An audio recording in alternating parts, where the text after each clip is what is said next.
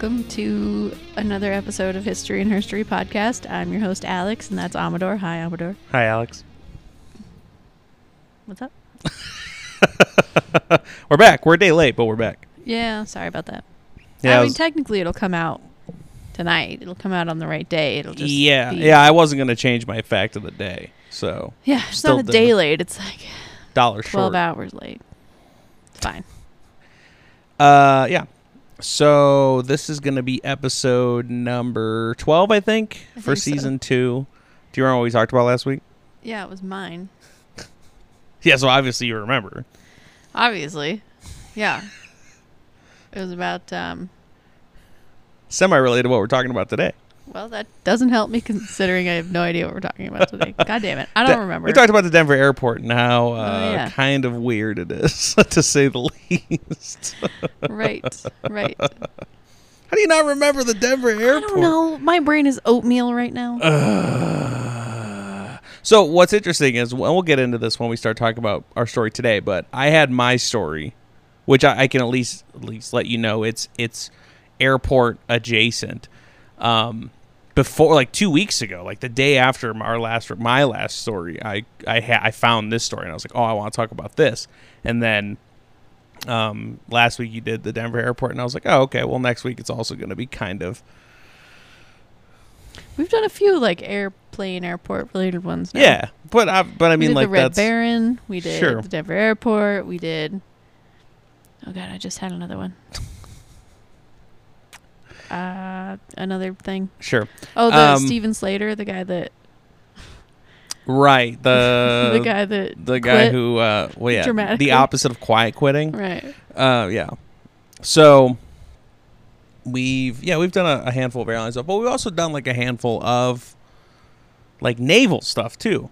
Cuz we've done like the bombardment of Ellwood and uh we did the whole Halifax disaster and all that stuff too. So I mean, it's kind of kind of we're we're we're casting a wide net, I guess we'll say. We're we're a transportation podcast actually. Yeah, a transportation transportation disaster podcast. Planes, trains, automobiles, tanks made out of bulldozers. Right. We haven't done any automobiles yet, though, have we? Mm, I mean, you did the uh, George Morgan guy that was Created the automobile adjacent. well, yeah, he invented the traffic light. Yeah.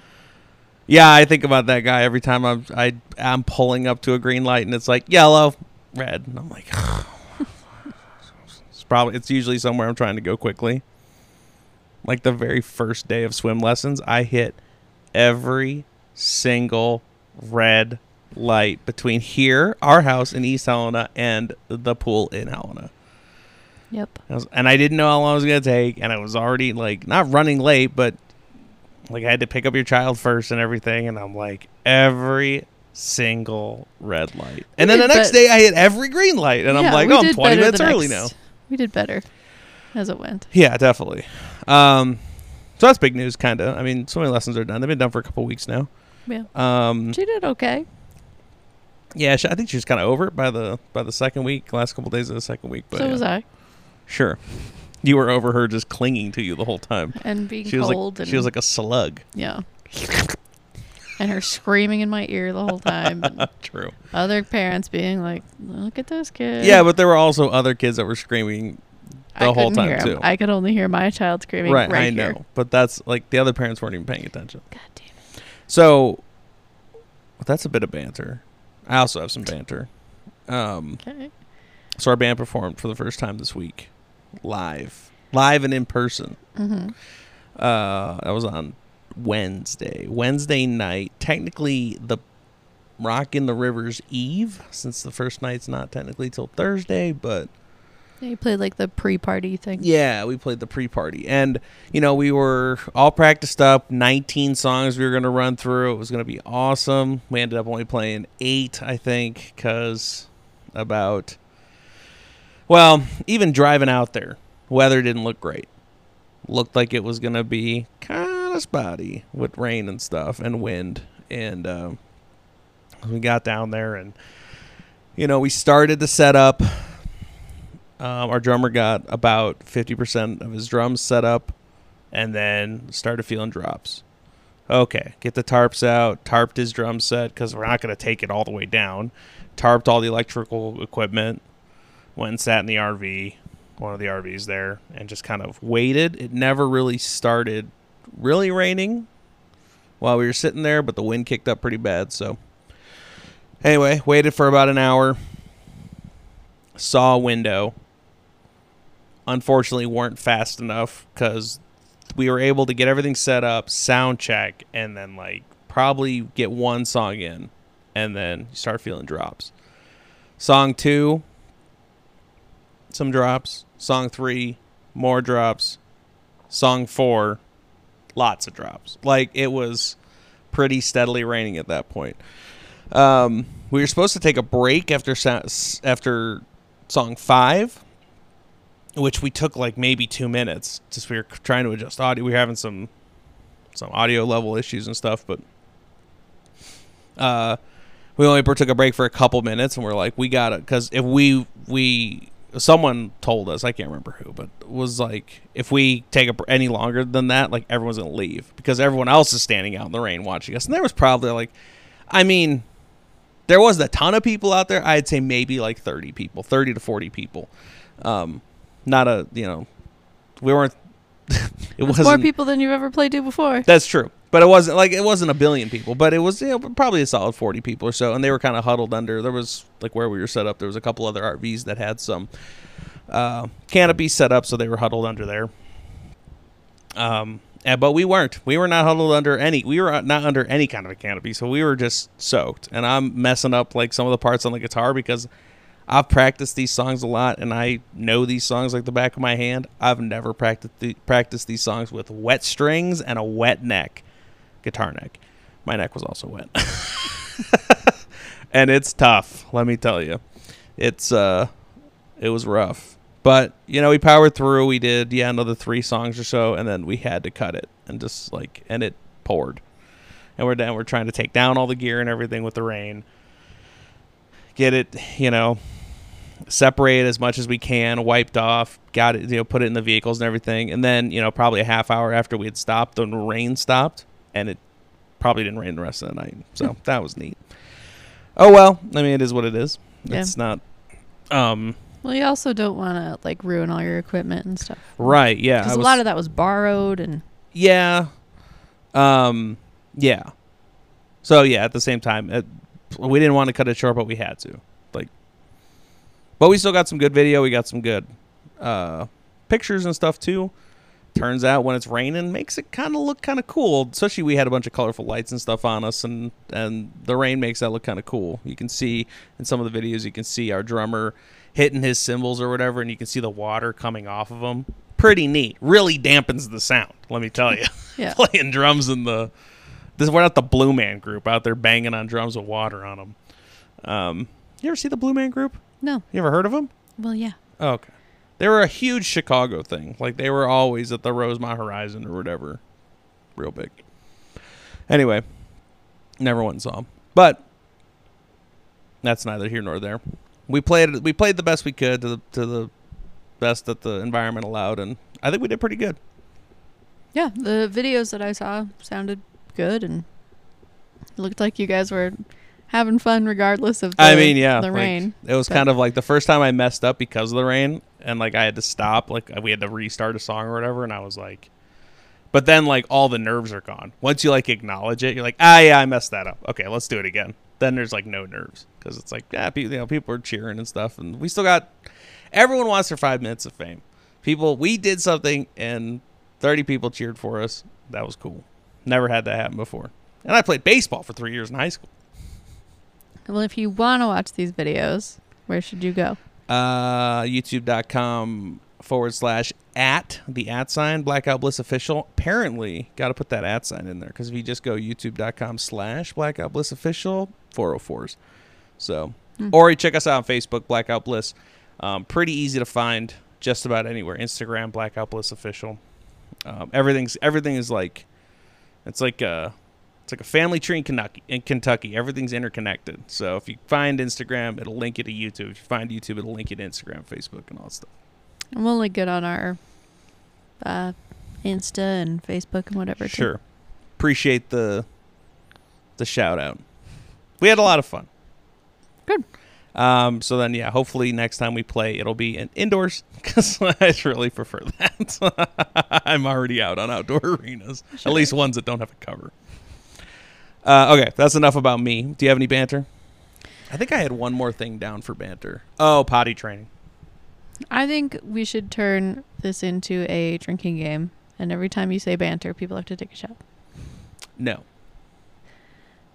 I think if any brave soul out there wants to, I think if any brave soul out there wants to, they should buy me a 12 foot skeleton. Oh my god. And also, Kaylin just informed me that the um, Spirit Halloween sign is out at um, Shopko now. So get ready for that. Oh boy. It's time. It's spooky season. I guess it's not September. Not even September yet. It's already spooky season. Well, yeah. Uh, August 1st is spooky season. do you want to talk about Evelyn trying to go potty, or Um, just potty training in general? It sucks. It's sucking the life out of me. She did good for like three days, and now we're back to like nothing. Well, here's the thing. So we put the little. She has this little Elmo potty.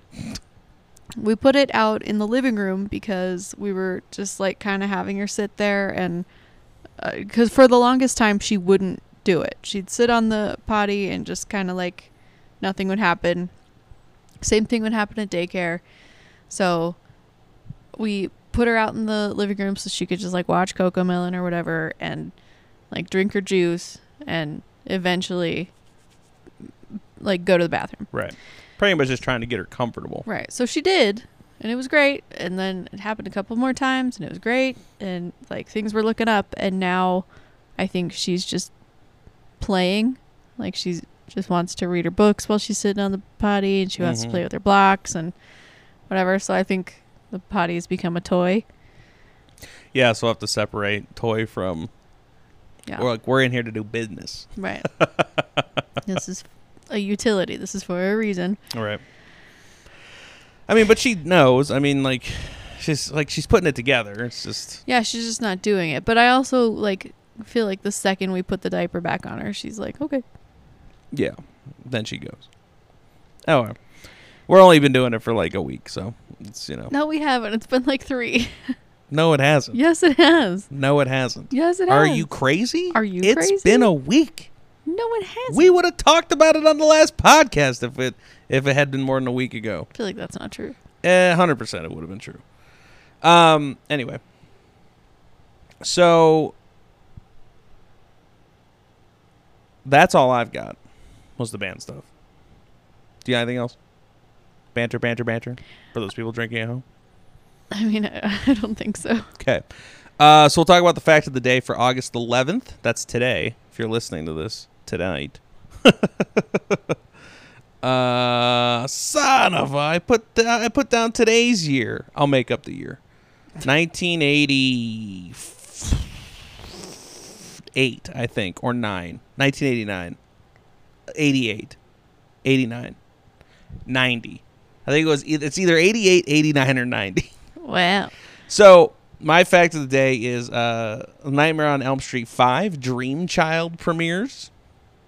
Nightmare on Elm Street being part of the that's the Freddy Krueger franchise. You know, guy with one hand's full of knives, burn victim. Sure. Ugly sweater. Yeah, sure. Green and red sweater. Never wear horizontal stripes. It's a bad look for everyone. Um, he's one of my favorite movie villains. It's kind of fun. This was like by Dream by Dream Child by five. Like he had become more of a uh, a comical more so. Like Jason Voorhees in the Friday the Thirteenth series was always like this like monster that didn't talk. Same with Michael Myers Halloween. So the, there was always like a level of taking it seriously. But Freddy Krueger like made a lot of puns and stuff when he killed people. Like he there was a in one of the movies, I can't remember which one, if it's Dream Child or not, but in one of the movies he he like becomes he becomes a TV. Like his arms come out of the sides of an old box television and his head's like sticking out of the top. And he attacks this girl who wants to be a movie star. So he like grabs her head by either side of the uh, her head, and he's like, "Welcome to prime time, bitch," and then slams her head into the like the cavity of his chest, which is the TV monitor. like, Wow. So he kind of became like a a punny killer, and his iconic like bitch was his thing. Like you've seen that Rick and Morty episode. no, where- I haven't. Yeah, I, I've showed it to you where he's running around and he's like, "Aw, bitch." That's th- them making fun of Freddy Krueger. Anyway, that's all. That's neither here nor there. That Night, uh, Nightmare on Elm Street Five Dream Child premiered on August 11th. Now you might be wondering, well, Amador, why would you pick that? If it's is it just because it's one of your favorite movie franchises? Well, no, of course not. But the film features the song "Bring Your Daughter to the Slaughter," which at the time was a solo hit for one Mr. Bruce Dickinson of Iron Maiden. Right. However, it was taken, uh, I guess you could say it was commandeered by Iron Maiden uh, and released as a song on their album "No Prayer for the Dying." How exciting. Yeah, that came out in 1990. That's why I was like, it's either 88, 89, or 9, or 90. One of those three is when the movie came out. Probably 90, if I had to guess. Yeah. Good so that fact. doesn't really relate to anything we've talked about before, but Oh yeah, I forgot you were doing that. usually it doesn't always work out though. There's always like something going on during World War One or World War Two, but it's like like rehashing that stuff is just kind of boring. So go listen to the Halifax episode going to War World War One. Go listen to the Zimmerman Telegram episode. You really should go listen to that one if you're really interested in the history of, of wars and stuff. That's pretty cool stuff. Okay, Somebody should do how World War One started because nobody knows. I know a guy. His name's Dan Carlin. no, Hardcore oh, history. he's the worst. Son of a bitch. it's called uh, the, The most boring thing you'll ever hear. No, it's life. called the Blueprint for Armageddon, and it's a five, six episode series that are each like five to six hours long, and they're so good. They'll tell you all about how World War One came about. Anyway, But it'll take 18 years for you to thirty hours. It's too much. Too much. You don't have to listen to it in one sit. Like that's enough time for you to get a bachelor's degree in history. No, it's not. Sure it is. Ask anyone. Shout out to all the history majors out there who are now crying and screaming into their fucking microphones. Because their football team just lost because they're all football coaches. Yikes. I didn't see that bus coming. Tell me I'm wrong. Uh, actually, we know a guy who's going to become a history teacher. Uh, we just saw him at the Volby concert. oh yeah. Max. Shout out to Max. Shout out to Max if he listens to this. Uh, hopefully, he doesn't end up becoming a football coach. I think Maybe. he was a soccer kid. All right. Well, I mean football and he wants to be a middle school history teacher, which is bananas to Which me. is- but anyway, yeah. good for him. Crazy. Uh, shout out to Max. Uh, apparently stayed at my house one time. I completely forgot. He did, yeah. yeah. that was when we were living in Edmonds. We went to a Five Finger Death Punch concert. Um, at the like White River Amphitheater or something. Oh, where we saw Matchbox Twenty. No, it wasn't. It was a different place. Okay, then not where we saw Matchbox Twenty. Yeah. Uh, shout out to Rob Thomas. Love that guy. Anyway, let's talk about our episode for today. So today's kind of a special episode, not because of what I'm talking about, but because this one's this episode's going to include a clip, which is we've never done an episode with a clip before. Are we allowed to use a clip? yeah, this is open open source, open source clippage. Okay. You'll understand when I talk about what it is. So I said it was airport adjacent. We're going to be talking about an air uh, a flight today, a specific flight. We're talking about 9/11. No. Oh. You think no one knows that story? Well, I, yeah, but like Talk about the conspiracy theories behind it.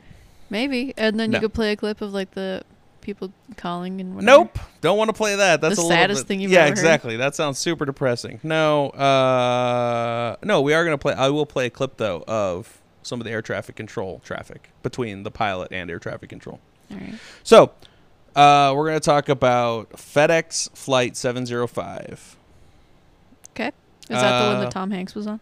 No, it's not. It's a flight that was. Um, it's a, man, I can't believe I don't have this down. Um, give me one sec. We're not gonna take this out because I think it's fun when I don't know something. Uh, I don't have the date of when it was. This is just a history podcast. April se- cool. April seventh, nineteen ninety four. I knew it was the early nineties. It was a it was a while ago though. So I was two years old. You were negative one years old. A while ago.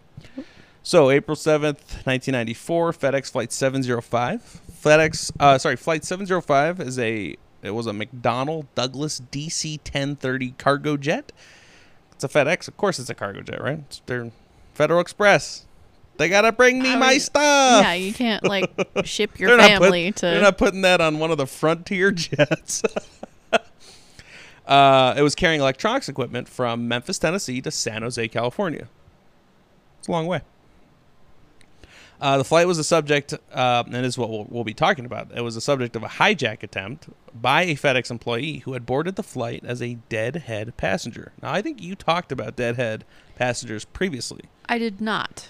We know about deadhead passengers because we were watching Catch Me If You Can. Right. Okay. So for people who don't know, I included this in here because I thought you had talked about it when you talked about Steven Slater. No. But okay. So a deadhead deadheading is the practice of carrying free of charge a transport company's own staff on a normal passenger trip so that they can be in the right place to begin their duties. So this guy's like, "Hey man, I need a ride to San Jose. Can you can I jump on your cargo jet?" And they're like, "Sure, why not?" They're shipping their own employees. Right. Federally Express. uh, okay. So let's get into FedEx Flight 705. Three flight crew members were in the cockpit on this flight 49 year old Captain David Dave Sanders. I like how it includes all the like the nicknames. Um, he had worked for FedEx for 20 years and previously served with the U.S. Navy for nine years during the Vietnam War. 42 year old First Officer James Tucker, who had worked for FedEx for 10 years. Sorry, James Tucker Jr., who had worked for FedEx for 10 years and previously served with the U.S. Navy for 12 years during the Vietnam War. And People Express Airlines for three years. And uh, third person, 39 year old flight engineer Andrew Andy Peterson, who had worked for FedEx for five years. So you got some vets on this on this flight, Sure. literally and figuratively. Like they've all been with FedEx for a while, and these two of these guys were in the military. Let's talk about our deadhead guy, who is our antagonist, we'll say, in this story. Uh, so, also in the airplane was a 42 year old FedEx flight engineer named Auburn Calloway. Shout out to Moose Calloway, What? kid I used to go to school with in tech. His name was Dylan, but we called him Moose. Uh, his last name was Calloway. All right. he doesn't listen to this. Uh, you know, we could shave off like five minutes of every podcast if you didn't do shout outs. I like shout outs though. So Auburn Calloway, he's an alumnus of Stanford University and former Navy pilot and martial arts expert. Yeah, he just does that a lot. Uh, who he's at the time of this incident, he was facing possible dismissal over falsifying his flight hours. So he's already in it. He's a liar. right. So to disguise the hijacking as an accident, uh, so his family would benefit from his 2.5 million dollar. That's like five million dollars nowadays. Uh, life insurance policy. Calloway intended to murder the flight crew using blunt force. Here's his plan. To accomplish this, he brought on board two claw hammers, two club hammers, a spear gun, and a knife, which he didn't use, concealed inside a guitar case. The spear gun is the thing that gets me What? the most. like a harpoon? Sure. Two claw hammers, two club hammers, a spear gun, and a knife. I'm literally All imagining like what you kill a whale with Yeah. Shoot on an spears. airplane Yeah, in a guitar case. To kill three people. 9/11 hadn't been hadn't happened yet. They didn't care. I guess, but like, I feel like Maybe Okay. one hammer. you could have a bigger plan. Like, I don't know. pick it. anything else. We'll get into it. Uh, so he carries with him a note. He also carries with him a note written to his ex-wife. Oh, sorry. He so he, uh, he also carries a note with him written to his ex-wife that quote uh, describes the author's apparent despair. Ah, this isn't a happy-go-lucky. Oh, he's not having fun. No. Just before the flight, Calloway had transferred over fifty-four thousand dollars, about one hundred six thousand dollars in today's money, uh, in securities and cashier's checks to his ex-wife. So he's probably explained to his ex-wife, like, "Hey, Some shit's about to go down. here's the hookup." Okay, so um, Which I feel like should be a red flag to all involved. yeah, well, no one read the note. He had it on his person. Right, but like the transferring a bunch of money to like your ex-wife randomly, you know? Right, but he, I mean, I think he wrote the note because I don't think she knew, or it was he did it the day of. It's not, it says just before the flight. So he's probably like in, he's probably in the the terminal, like called his bank and was like, hey, I need to transfer. 'Cause he couldn't do, he didn't have a smartphone. He wasn't pulling up the Bank of America app. Uh, to transfer over funds, he had to make a call, sign a cashier's check or whatever. Feels weird. Anyway. So before takeoff, as part of his plan to disguise the intended attack as an accident, Calloway attempted. Now remember, he's a flight engineer. Uh, he attempted to disable the cockpit voice recorder called the CVR by pulling its circuit breaker to interrupt CVR power. Essentially, it just records everything that's going on in the cockpit. There's a huge transcript for this um, thing that I'm not going to read, but it's pretty interesting. Uh, during the standard flight pre-flight checks, Peterson, the um, uh, the guy, the flight engineer who had been there for five years, he noticed the pulled breaker and reset it before takeoff. So he's doing his pre-checks and stuff, which I mean, you would think that Calloway would understand. Like they're gonna do that. They're Yeah. gonna look for stuff like that. Anyway, so he reactivates uh, the CVR. If he had not, if Calloway had killed the crew members with the CVR still on, Oh, sorry. If Calloway, even with the CVR still on, if he had killed the the crew members with it on, he would have had to fly for 30 minutes to erase any trace of a struggle from the CVR's 30 minute loop, which seems like a huge. Like I don't know why it, it loops on itself for 30 minutes. Maybe it's just storage capacity at the time. It is Maybe. 1994. And, I'm like, sure that doesn't exist anymore. Well, yeah, but they probably figure like if they're gonna catch anything significant, it's gonna be when the plane is going down, and a plane doesn't Take more than 30 take minutes to go down. to- it just crashes. reach the earth, It just you know? blows up. Uh, that just seems like, but yeah, I guess in 1994 you think about storage and stuff like that, digital storage anyway. So, 26 minutes after takeoff, as the plane was passing 19,000 feet, and then the flight crew carried on casual conversation. Calloway went into the back to get his weapons, entered the flight deck, and attacked Peterson, Tucker, and Sanders. All three members of the crew received multiple hammer blows. Both Peterson and Tucker, the first officer, suffered fractured skulls, and Peters Peterson's temporal artery was severed. Jesus. The blow to Tucker's head drilled shards of bone into his brain and initially rendered him unable to move or react, but he was still conscious. Captain Sanders reported that during the beginning of the attack, he could not discern any emotion from Calloway, just, quote, simply a face in his eyes. So I guess he was just like, I got to do this. And it's like, he also a vet, right? So probably faced doing, having to do stuff like that when he was at war. And he's a martial arts expert. So he's kind of just like, okay, I have to do this. Like, I have to kill these three people. I get. Well, I mean, yeah, it's all 100% premeditated, so it's not like he's acting in self-defense or anything. Like Right. he's not scared. No. He's on a mission. Um, okay, so when Calloway ceases his hammer attacks, Peterson and Sanders begin to get out of their seats to go after Calloway. After suffering multiple hammer blows, both of them. With fractured skulls. Yeah. Calloway left the cockpit and retrieves his spear gun. I'll be right back. I gotta grab something. Hold on. Wait here. He came back into the cockpit and threatened everyone to sit down in their seats. Despite a loud ringing in his ear and being unbalanced and dazed, Peterson grabbed the gun by the spear between the barbs and the barrel. So you know, like you've seen spear guns, right? It's got like the barrel ends and then it usually sticks out a little bit and then there's the end of it, like Yeah. where the actual barbed part is, so that's where he grabbed it, was in between that part. Uh, Tucker then put the Tucker then put the so Peterson's grabbing this gun. Tucker, the co co captain, we'll call him, puts the DC 10 into a sharp 15 degree climb, and a lengthy struggle ensues. While Tucker, also an ex Navy pilot, performed extreme aerial maneuvers with the aircraft. This guy's like the Blue Angels up there. He pulled the plane into a sudden 15, de- 15 de- degree climb, as I said, throwing Sanders, Peterson, and Calloway out of the cockpit and into the galley. So he's like, I know what I need to do. And he just like yanks up on, or yanks back on the thing, pitches Sure. it. Uh, to try to throw Calloway off balance, Tucker then returned the plane into a left roll almost on its side. So now he's like, so he's flat, pulls up into a 15 degree, and then cranks it to the left. That's nuts. I mean, you gotta shake them off. Uh, Like, yeah, what else are you gonna do? This rolled the combatants along the smoke curtain onto the left side of the galley. Eventually, Tucker had rolled the plane almost upside down at 140 degrees. So they're almost upside down in the air. Bananas. In a cargo plane. Like we watch videos of airplanes all the time because your Yeah. daughter's obsessed with them, Still. and like they're so much bigger than commercial airplanes. Oh, Those yeah. are, they're fucking tanks. They're massive.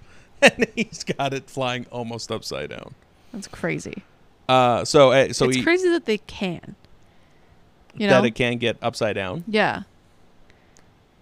Like I don't know the the physics of it. I don't know anything about that, but like I don't Like- know. It seems like a small fighter jet, sure, but a gigantic like It just takes a lot of power, I, I, guess. guess. Um, so eventually, Tucker has the plane almost upside down at 140 degrees while attempting to maintain a visual reference of the environment around him through the window. So he's still trying to like look out the window to be like, "Where am I?" And it's like there's bones in my brain. And remember, this is a cargo plane, so he doesn't have to really. Wor- it's not like he has to worry about passengers or anything like in the back seat, throw you know in the back seat in the back of the plane, like throwing up or whatever. Or People like just don't get their Walkmans. Yeah, and they're well, yeah, exactly. People aren't like there's not just the flight attendants aren't in the aisle with the Dr Pepper and drink trays and stuff. They're not handing out cookies and stuff. And all of a sudden he's like, "Pitch!" There's just only like six TVs that can fit in the back of this plane. it's '94. The TVs, yeah, are pretty big. CRT TVs, they're they're enormous. He's got six TVs. uh, okay. Uh, Peterson, Sanders, and Calloway. So Peterson, Sanders, and Peterson and Sanders, just to like, just to keep everyone um up to date here. So, so Tucker is the co-pilot. He's the one flying right now.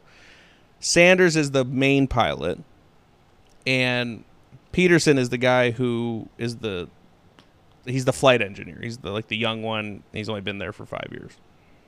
Those are all the ones that are supposed to be on this plane. Right. And Calloway, I mean, I guess is also supposed to be on this plane. He's but just kind of like the wild card that was thrown in there. He's the one that's being shipped.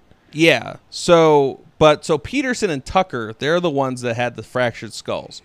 And Peterson's the one with the temporal artery is severed. So his ar- his temporal artery is severed at this point while he's fighting with this guy. So he's bleeding out into and his Tucker brain. is the one flying. Sanders is also fighting with this. Sanders and Peterson are fighting. Tucker, co-pilot, is well, co-captain is piloting at this point. Is there not in this plane like a close the door to the cockpit? How there is like on I don't know. I don't know. Uh, we can probably put some visual references up of the of what the plane looks like. I didn't look at what it like what the inside looks like. Yeah. Did see pictures of the inside after the incident though. Yikes! Lots of blood. Let me tell you. Uh, okay. Peterson, Sanders, and Calloway are then pinned to the ceiling of the plane because remember it's almost upside down. They're pinned to the ceiling. Uh, Calloway manages to wrench his hammer hand free and hit Sanders in the head again. So this is the captain again, hit in the head again. Just then, Tucker puts the plane into a steep dr- a steep dive. So he was going up at 15 degrees, then he cranked it left to 140 degrees. Now he's diving. This pushed the combatants back to the smoke curtain, but the wings and elevators, I don't know, that must be just part of the plane, started to flutter. At this point, Tucker could hear the wind rushing against the cockpit windows at a speed of 460 knots, um, which is about 530 miles an hour. The plane's elevators fluttered so much that the control surfaces became unresponsive due to the disrupted airflow. So he couldn't even like control it anymore. This lack of control tested the aircraft's safety limits. Tu- Tucker also began to sense a Mach tuck effect as the airflow over the wings approached the speed of sound. So he's like, they're cruising Uh, yeah. real fast. Tucker realized the throttles were at full power, increasing the speed of the aircraft. Releasing his only usable hand to pull back the throttles to idle, he managed to pull the plane out of the dive as it slowed down. So he's like trying to get it out of the dive, get it flipped back over, and slow it down. guy's a champ. like and not hit anything else. he's a Navy pilot, though. I mean, you know, and not hit anything else. There's not much traffic in the air. What do you think? There's a shitload of traffic in the air. Look up. There's at least Okay, three by things our in the air sure. right now. by our house, sure. Can you imagine watching this from the ground, being like, "Oh, there's a FedEx fucking thing way the hell up there," and then it's like flipping around and doing shit and diving. And, what the hell? Uh, okay. As the DC 10 leveled off at 5,000 feet, they were at 19. They've dropped 14,000 feet at this point. Uh, Calloway manages to hit Sanders again while the struggle continued, and this time the blow nearly knocked him unconscious. Sanders was losing strength. That's the captain. Peterson was bleeding out of his ruptured temporal arter- artery and was starting to go into shock. Um, in spite of his diminishing strength, Sanders managed to gr- Sanders managed to grab the hammer out of Calloway's hand and attacked him with it. Hit he started to fight back. Um, when the plane was completely level, Tucker alerted the Memphis center, and that's the clip I'm going to play for you. Center, emergency. Uh, aircraft with emergency, go ahead. Aircraft with emergency, say again. To me. Okay, aircraft with emergency, say again. Express 705. Not been wounded. We've had an attempted uh, takeover on board the airplane. Give me a vector, please. That's to Memphis at this time. Hurry. Express uh, 705, flying 0905, direct Memphis. Keep me advised, where is Memphis? Express 705, uh, flighting of uh, 090 and uh, the airport's at 43 miles, 12 o'clock. Same my direction to Memphis. Uh, Express 705, you're uh, eastbound at this time, and it'll be about uh, 12:30, 1 o'clock. Look, just keep talking to me, okay? Okay, we need an ambulance, and uh, we need uh, armed intervention as well. Alert the uh, airport facility. Express 705, we have an emergency. He's turning back direct Memphis. He had an attempted takeover. He is wounded at this time. He's had an attempted takeover. The affirmative. He's uh, north of Forest City by about 8 miles at this time. He's at Okay. 1,000, descending to 10,000. Okay, radar contact, and uh, you put him on uh, 19-1. 19-1. Yep. Express 705 Heavy, Memphis out of here. Express 705 Heavy, Memphis out of here. Memphis, uh, can you hear me? Uh, is this Express 705 Heavy? 705, yes. Uh, 705 Heavy, uh, Memphis, Roger. I do hear you. You can proceed direct Memphis if able. Expect runway 9er. The altimeter's 302-9er. You understand we're declaring an emergency. We need security to meet the airplane. We'll stop it on the runway or we can. Express 705 Heavy, affirmative. All that's been taken care of. Express 705 Heavy, verify uh, situation still under control. Well, it's sort of under control. I'm coming around to uh, 36 left. Okay, Express 705 Heavy, runway 36 left. Clear to land. Clear visual approach 36 left. You are clear to land. The wind is 05. So that's direct audio from that. Uh, so that's like I said, Tucker talking to air traffic control at uh, the Memphis airport, and then tra- air traffic control also talking to whoever their guy on the whatever the security guard guy that was uh who's gonna be meeting him on the runway. So you could hear the stress in Tucker's voice of like, yeah, but he's also calm at the same time. Right. He's very like, here's what we need, here's what's going on. And the guy's like, what?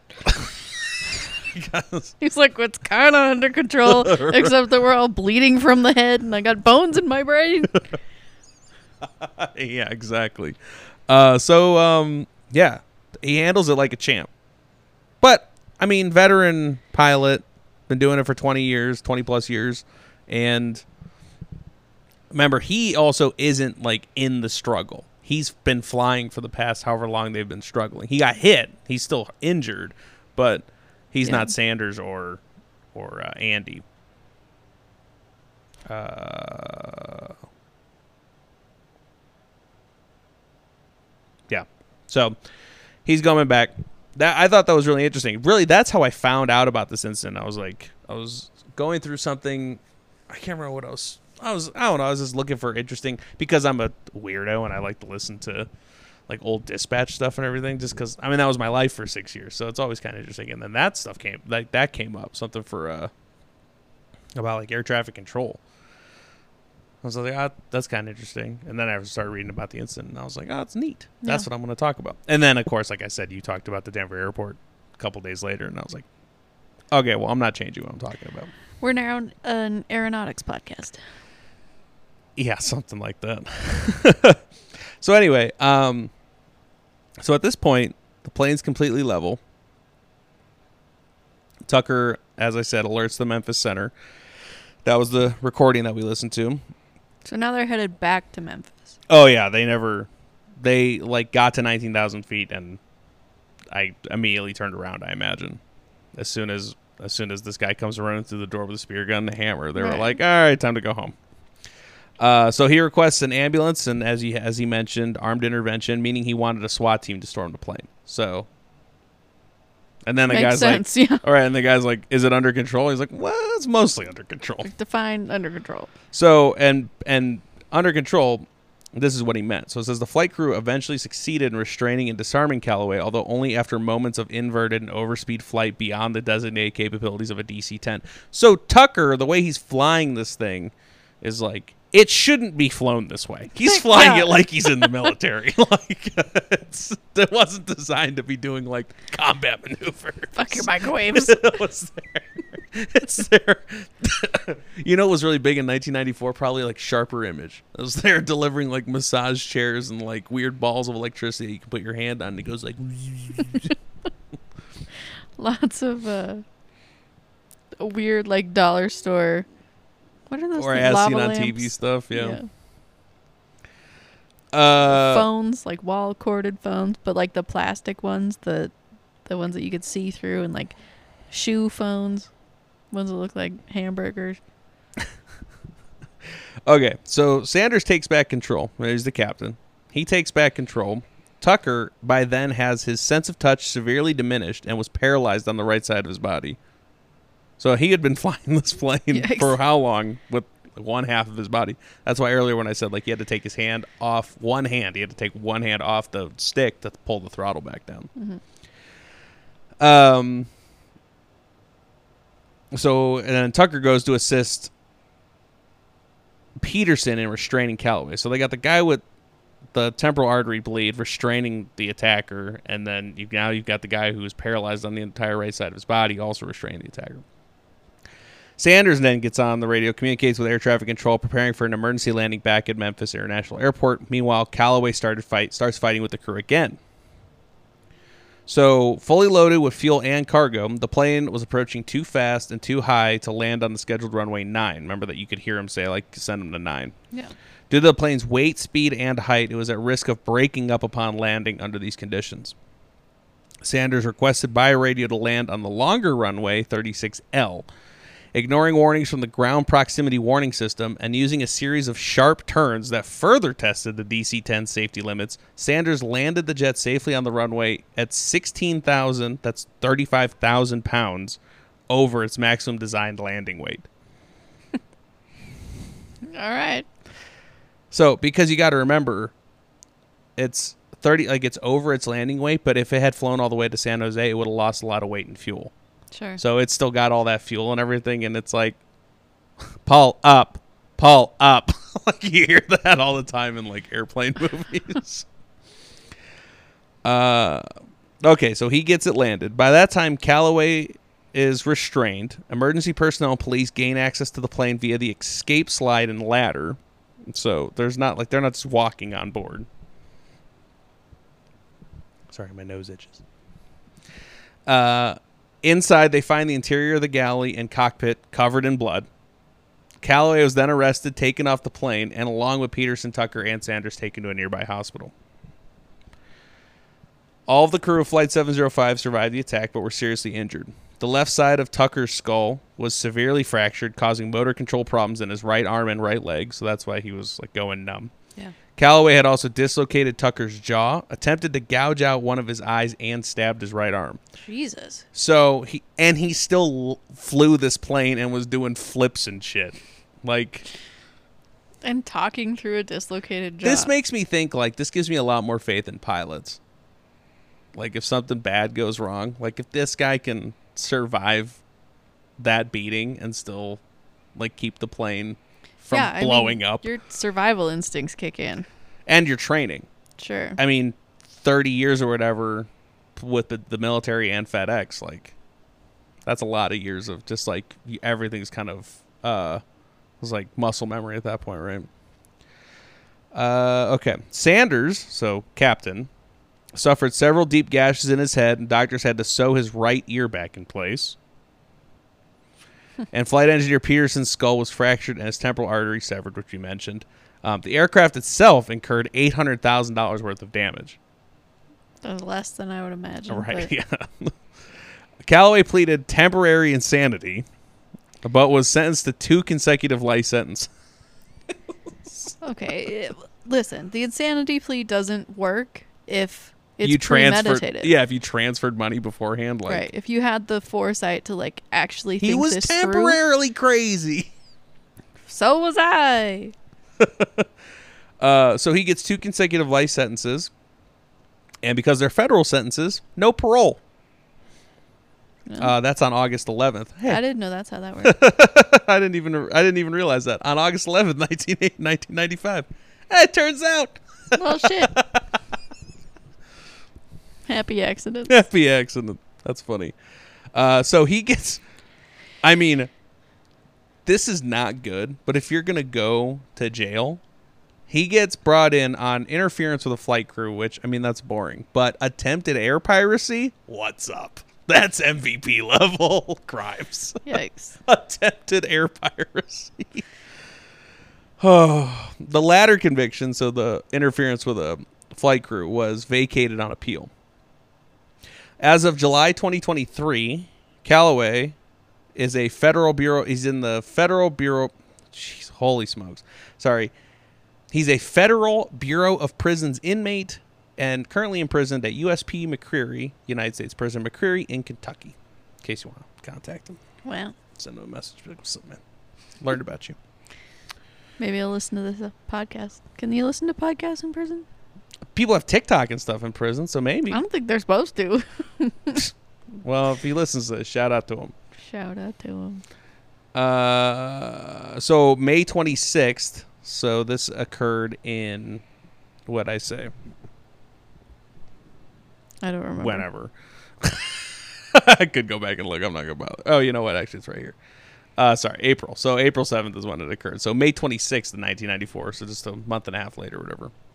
Uh, the Airline Pilots Association awarded Dave Sanders, Jim Tucker, and Andy Peterson the Gold Medal Award for Heroism, which is the highest award a civilian pilot can receive. As of 2004, 10 years after the incident, and due to the extent and severity of the injuries, none of the crew has been recertified as medically fit to fly commercially. Oh. So, I mean, that might have changed now, but they've got to be getting pretty old now. So, they I mean, probably. yeah. Um, however, Jim Tucker, Mister Mister Main Pilot, flying with half his body paralyzed, he returned to recreational flying in his Luck Lusk. Uh, if Troy can probably say this better, Luscombe 8A by 2002. So less than 10 years later, he was already recreationally flying again. Good.